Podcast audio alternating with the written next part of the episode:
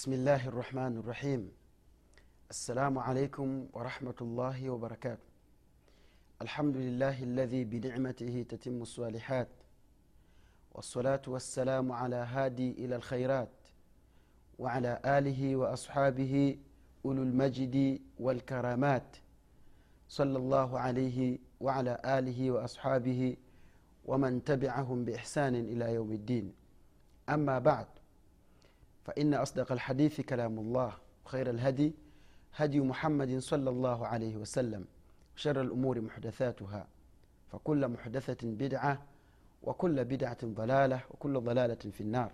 اللهم إنا نعوذ بك من عذاب النار. Wapenzi watazamaji wetu karibuni tena katika kipindi chetu cha mawaidhi ya kiislamu katika halaka ya nane ya waqafatu tarbawiya fi lqurani lkarim tulizungumza katika halaka zilizopita juu ya matatizo na sababu za moyo kuwa msusuavu.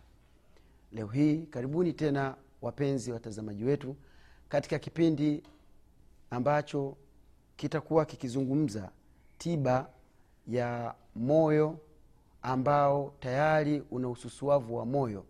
Ni namna gani tutaweza kutibu moyo huo ambao umekuwa ni mgumu moyo ambao hauko tayari kupokea sheria ya mwenyezi mungu moyo ambayo, ambao una matatizo ya, kui, ya kuipokea qurani tukufu. Ndugu zangu katika imani kaa makini kabisa ukiwa unajiandaa kupokea tiba na solution ya tatizo hilo ambalo tulikuwa tumezungumza katika halaka zilizopita. Wanasema to understand the problems is the way to solve it kuyafahamu matatizo ndio chanzo cha kuyatatua. Tumeshajua moyo wenye matatizo ukoje na ni zipi sababu ambazo zinazopelekea mtu kuwa na moyo mgumu kuwa na moyo ambao hauko tayari kupokea mawaidha.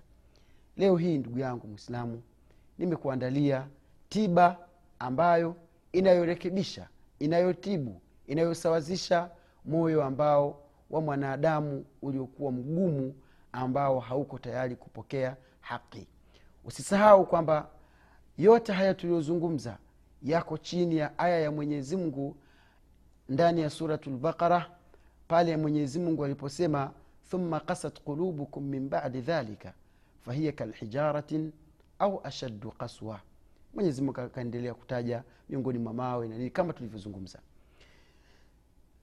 Vitu ambavyo vinavyoutibu moyo tuseme kama ni sabuni ya kuusafisha moyo sabuni ya kuufanya moyo uwe safi. Jambo la kwanza kabisa ndugu yangu katika iman ni kumwamini mwenyezi mungu.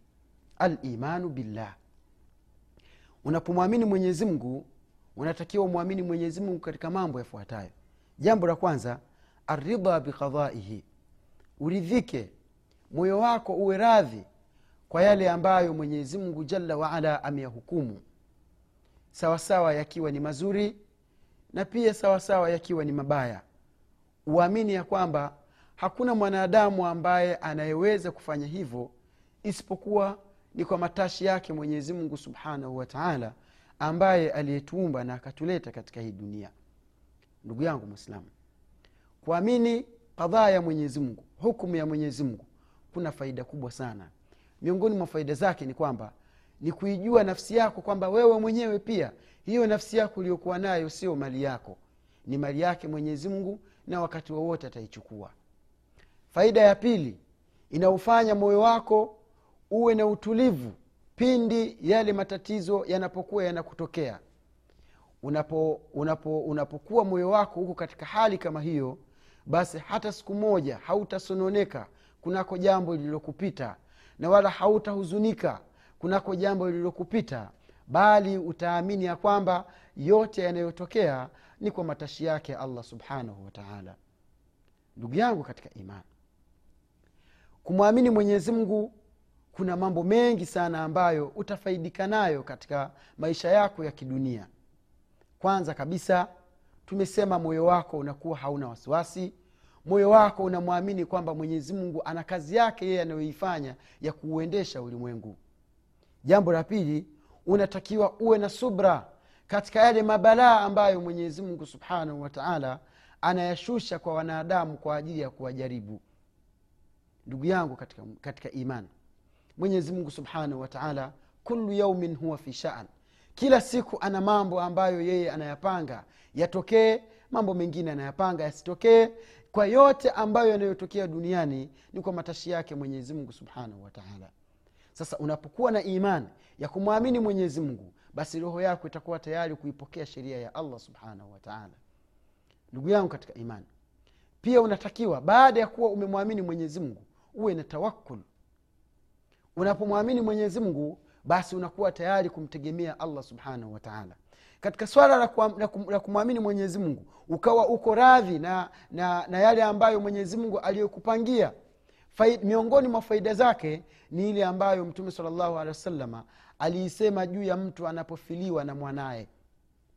Ndugu yangu mwislamu bila shaka kama sio wewe ni ndugu yako ashawahi kufiliwa na mtoto wake. Mtoto wake mdogo kazaliwa siku mbili tatu mwenyezi akamchukua. Na hii kabla hatujaangalia faida ya kukubali na kuridhika kwa hukumu ya mwenyezi mungu juu ya lile lililokupata pia ni lazima ujue kwamba mtoto pindi anapokuja akakaa siku mbili tatu akafa basi ni lazima ujue kwamba kumbe kufa sio kwa mtu tu aliyezeheka aliyefikisha miaka umri wa miaka stini miaka sabini miaka themanini kwamba hata mtoto pia anaweza akazaliwa leo na kesho akaondoka. Ewe ndugu yangu mwislamu mtume alaihi salatu wassalam alitaja ubora wa mtu ambaye aliyepatwa na msiba wa kufiliwa na mtoto wake alafu akasubiri maj, akapewa aka, mwenyezi mungu akampa malipo makubwa sana. Mtume salllahu alaihi wasallam anasema kwamba anapokufa mtoto wa mmoja wenu malaika wakishachukua ile roho yake wakapanda nayo mbinguni mwenyezi mungu subhanahu wataala anawauliza ewe malaika enyi malaika je tayari mmeshika mmeshaichukua roho ya mtoto wa mja wangu? Wale malaika wanajibu wanasema ndiyo ewe mwenyezi mungu. Hakika tayari tumeshaichukua roho ya mtoto wa mja wako na tunayo tayari. Kisha mwenyezi mungu anawauliza wale malaika kaifa taraktum abdi? Je mja wangu mmemwacha vipi? Mwenyezi mungu anakusudia nini kwa swali hilo? Allah subhanahu wataala anakusudia kwamba je yule aliyefiliwa pengine ni baba au mama? Aliyefiliwa yule mtoto mmemwacha akiwa katika hali gani? Ameridhika na kadari ya mwenyezi mungu? Ameamini kwamba yote yaliyotokea ni kwa mapenzi yake na kwa matashi yake allah subhanahu wa taala au mmemwacha nachanachana nguo anaongea anajipiga chini anaongea kwamba yani mimi ee mungu kwani watu wote duniani umewaona haukuwaona umeniona mimi tu katoto haka nilikuwa nikikategemea? Maanake kuna watu unapopatwa na msiba kwa kweli ni mtihani mkubwa ndugu zangu katika imani. Yaani yeye haamini ya kwamba mwenyezi mungu naye ana kazi yake anayoifanya. Hawezi kuridhika kwamba mwenyezi mungu yale anayoyataka ndiyo yanayotokea ndugu yangu katika imani. Mwenyezi mungu subhanahu wataala anawauliza malaika kaifa taraktum abdi? Mja wangu mmemwacha vipi? Wale malaika wanasema taraknahu tumemwacha huyo mja wako swabiran akiwa ni mwenye kusubiri radhiyan biqadhaika ya allah akiwa ni mwenye kuridhia juu ya hukumu yako uliyoitoa ya kumchukua mtoto wake angalia huyu mja. Je mja kama huyu yani anafanana na wewe? Tunamwomba mwenyezi mungu atuafikishe tuweze kuwa kama huyo mja. Wale malaika wanatoa ushahidi kusema ewe mwenyezi mungu hakika mja wako baada ya kumchukua mtoto wake tumemwacha akiwa ni mwenye subra. Ameridhika kwamba yote yanayotokea ni kwa sababu yako wewe mwenyezi mungu subhanahu wataala kisha mwenyezi mungu subhanahu wataala baada ya kusikia hayo maneno mungu anasema e, mungu anasema mjengeeni mja wangu huyo ndani ya pepo nyumba kubwa tena nzuri ambayo atakuja kufikia yeye huyu mwanadamu kwa kufanya subira juu ya hukumu yangu niliyoitoa. Allahu akbar. Ewe ndugu yangu mwislamu umeona ubora wa kuridhika na kile ambacho mwenyezi mungu subhanahu wataala amekuandikia? Umeona ubora wa kuridhika juu ya qadari ya allah subhanahu wataala ambayo iliyokukuta ukafanya subra tena ukamtegemea mwenyezi mungu ukamwambia kwamba ewe mwenyezi mungu yote haya yaliyotokea hayawezi yakatokea kutoka kwa mja mwingine hayawezi mtu kusababisha isipokuwa ni kwa kadari yako wewe subhanahu wataala ewe ndugu zangu katika imani hakika kumwamini mwenyezi mungu ni moja katika sabuni zinazoiosha zina, zinazo nafsi ya mwanadamu. Ukiwa hauna imani ukawa unafanya mambo vile unavyotaka wewe unauchafua moyo wako. Kwa sababu mtume salllahu alaihi wasallam anasema ewe mwanadamu hakika kile kinachokupata wewe basi kwa vyovyote wala kisingekukosa. Na hakika kile kilichokukosa wewe wallahi wala kisingekupata kuna watu wamepata ajali mbalimbali. Mbali. watu wamepata ajali. Meli zimezama eh? treni zimeanguka. Lakini wengine wakatoka wakiwa salama kabisa. Wewe unafikiria nani aliyemwokoa yule mwanadamu? Ni mwenyezi mungu subhanahu wataala ambaye ameiokoa roho yake. Wale waliokufa wamekufa kwa mapenzi yake mwenyezi mungu. Na wale waliokuwa hai wamekuwa hai kwa mapenzi yake mwenyezi mungu subhanahu wataala angalia ni, male, ni malezi gani tena mengine bora kushinda haya ambayo mwenyezi mungu anatupatia kutoka katika kitabu chake kitukufu? Ewe ndugu yangu mwislamu mwenyezi mungu subhanahu wataala hataki tuwe watu wabaya. Anataka tuwe wazuri mungu ana hukumu zake mungu ana mipango yake. Yote ambayo tunayoyafanya yameandikwa katika lauhu lmahfudh katika ubao unaohifadhi amali za viumbe. Labda nikupe faida. Mwenyezimngu subhanahu wataala baada ya kuiumba arshi ya mwenyezimngu baada ya kuumba arshi yake yeye mwenyezimngu aliiumba kalamu. Baadaye akaiambia kalamu uktub andika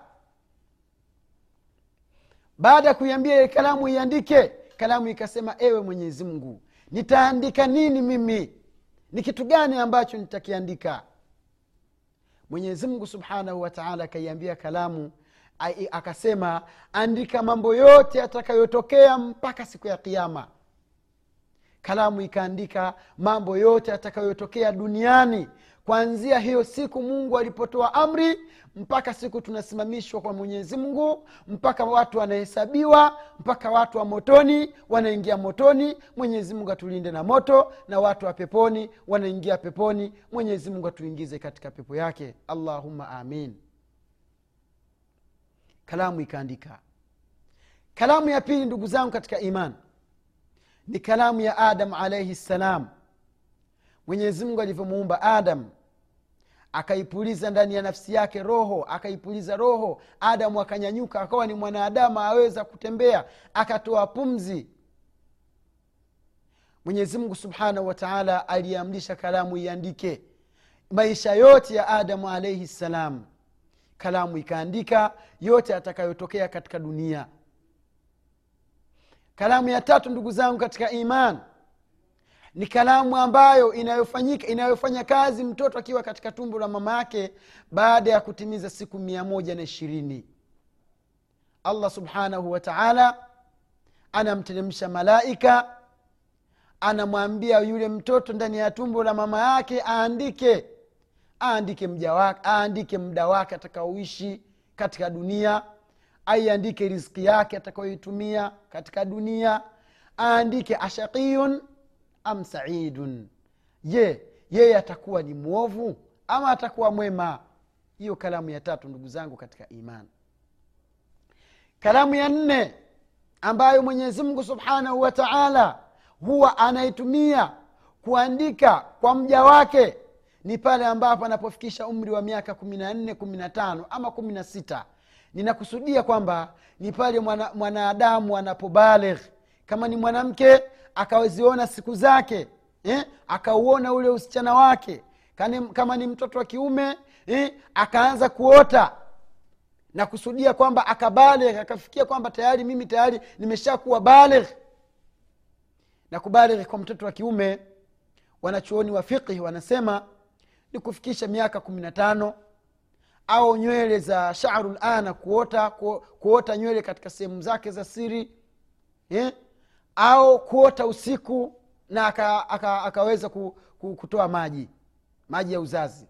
Na kama mwanamke ni kuziona zile siku zake za za kawaida. Sasa wakati huo tayari ukishafika tayari kalamu yako inaanza kuandika mambo mema na mambo mabaya. Ewe ndugu yangu mwislamu yote haya mwenyezi mungu tayari ameshayapanga kukupangia wewe na uzuri zaidi tayari umeshajua kwamba mwenyezi mungu kumbe yeye lengo lake yote yanayotokea tayari ameshayapanga. Wewe unashindwa vipi kumwamini mwenyezi mungu juu ya mipangilio yake? Ewe ndugu yangu mwislamu kuifahamu imani yako unayomwamini mwenyezi mungu ni moja katika kinga inayokukinga kuingia katika mambo ambayo hayatakiwi mtu napomwamini mungu subhanahu wa taala unaufanya moyo wako uongoke. Allah subhanahu wa taala anasema waman yuminu billahi eh? waman yumin billahi yahdi qalbah yoyote mwenye kumwamini mwenyezi kweli wa kumwamini basi huwa moyo wake. Kitendo cha wewe kumwamini mwenyezi mungu tu basi tayari moyo wako umeshaongoka bimaana hautaweza tena kuingia katika hutaweza kufanya mambo ambayo yako kinyume na ile imani yako. Ewe ndugu yangu mwislamu jitahidi kuurekebisha moyo wako. Jitahidi kuitengeneza imani yako. Jitahidi kuwa fahari kwamba tayari wewe ni, mu, ni mumin unamwamini mwenyezi mungu na mtume wake unaviamini vitabu vyake unaiamini qadari ya mwenyezi mungu kheri zake na shari zake zote ni kwa mipangilio yake yeye mwenyezi mungu subhanahu wa taala. Tumeziona hizi kalamu nne. Kalamu ambazo zinaandika yote ina maana haya tunayofanya sisi yameshapangwa tayari halafu tunamkuta mwenyezi tunamkuta mtume salllahu alaihi wasallam anatoa maelekezo mengine kwamba huenda wewe uliandikiwa kuwa utakuwa katika watu wa motoni anasema hakuna kitu kinachorudisha qadar isipokuwa ni dua, ni, dua, ni dua. Umwombe mwenyezimungu kheri umwombe mwenyezimungu baraka umwombe mwenyezimungu nema umwombe mwenyezimungu akuzidishie umri umwombe mwenyezimungu subhanahu wataala akuingize peponi. Kama alikuwa amekuandikia hivi yeye mwenyezimungu peke yake ndo ana uwezo wa kubadilisha yale aliyokuandikia. Ewe ndugu yangu katika imani itambue imani yako kuwa ni sabuni ya roho yako imani yako ndugu yangu katika imani ndio utakaso wa moyo wako mwamini mwenyezi mungu ili uweze kufanikiwa. Mwamini allah subhanahu wataala kwa mipango yake yote anayoifanya ili uweze kuepuka na shubuhat mambo ambayo yenye kukutatiza. Ukichomwa na mwiba ujue kwamba mwenyezi mungu ndio aliyependa. Ukijikwaa ujue yeye mwenyezi mungu subhanahu wataala ndio aliyependa. Ukifiwa na mtoto basi ujue mwenyezi mungu ndio aliyependa. Msiba wote unaokupata wewe basi ujue allah subhanahu wataala ashakuandikia. Hauna jinsi yoyote ya kujinasua. Ndugu yangu katika iman mtume salllahu alaihi wasallam alikuwa anamfundisha ibn abbas anamwambia ya abbas ewe, ewe, ewe, ewe bna abbas ihfadhi lillah ala uallimuka bikalimat nisikufundisha maneno wewe bn abbas anasema nifundishe ewe, mtume wa mwenyezi mungu.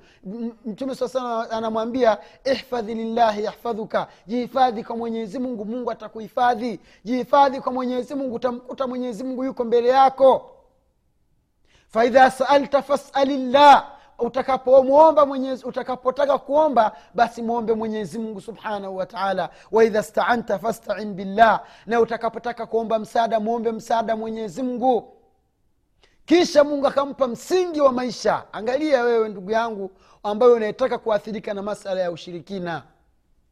Mtume anamwambia bnu abbas waalam na ujue kwamba laiti wakijikusanya watu wakamwomba mungu ili wakudhuru wewe basi hautaweza kudhurika isipokuwa ni kwa kile kitu ambacho mwenyezi mungu subhanahu wataala tayari ameshakuandikia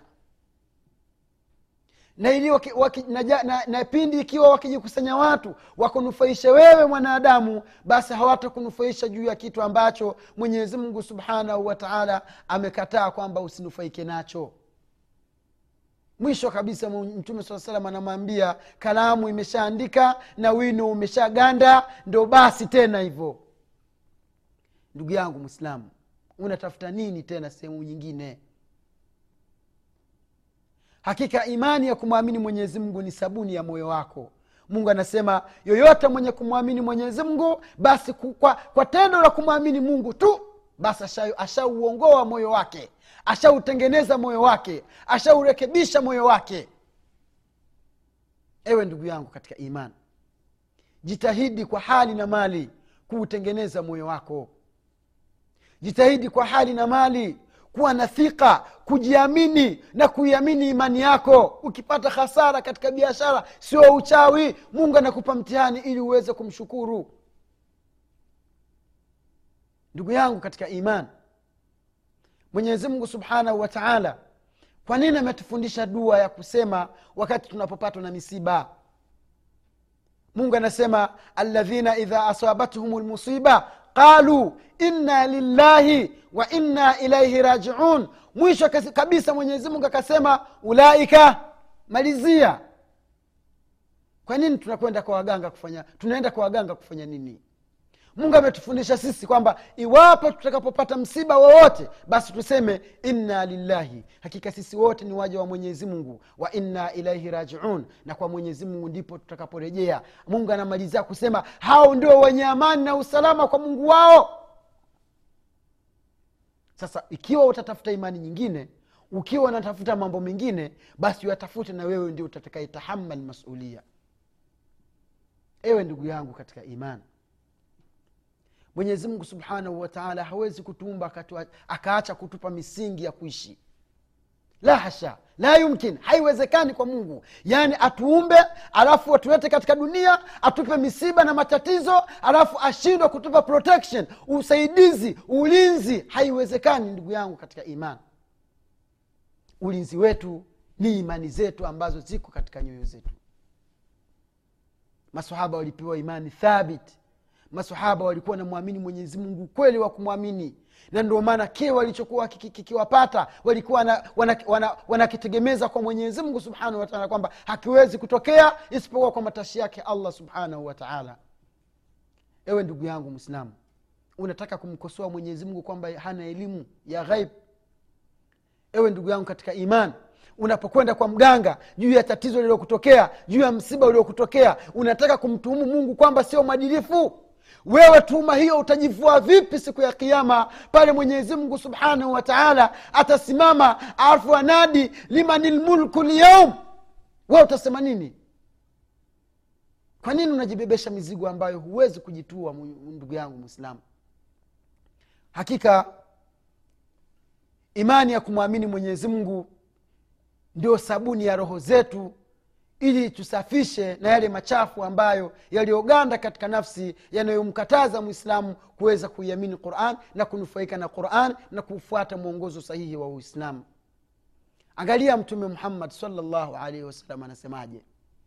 Alikuwa anamzungumzia huyu mwislamu ambaye aliathirika na imani ya la ilaha illallah muhammadun rasulullah. Anasemaje? Anasema ajaban liamri lmumin.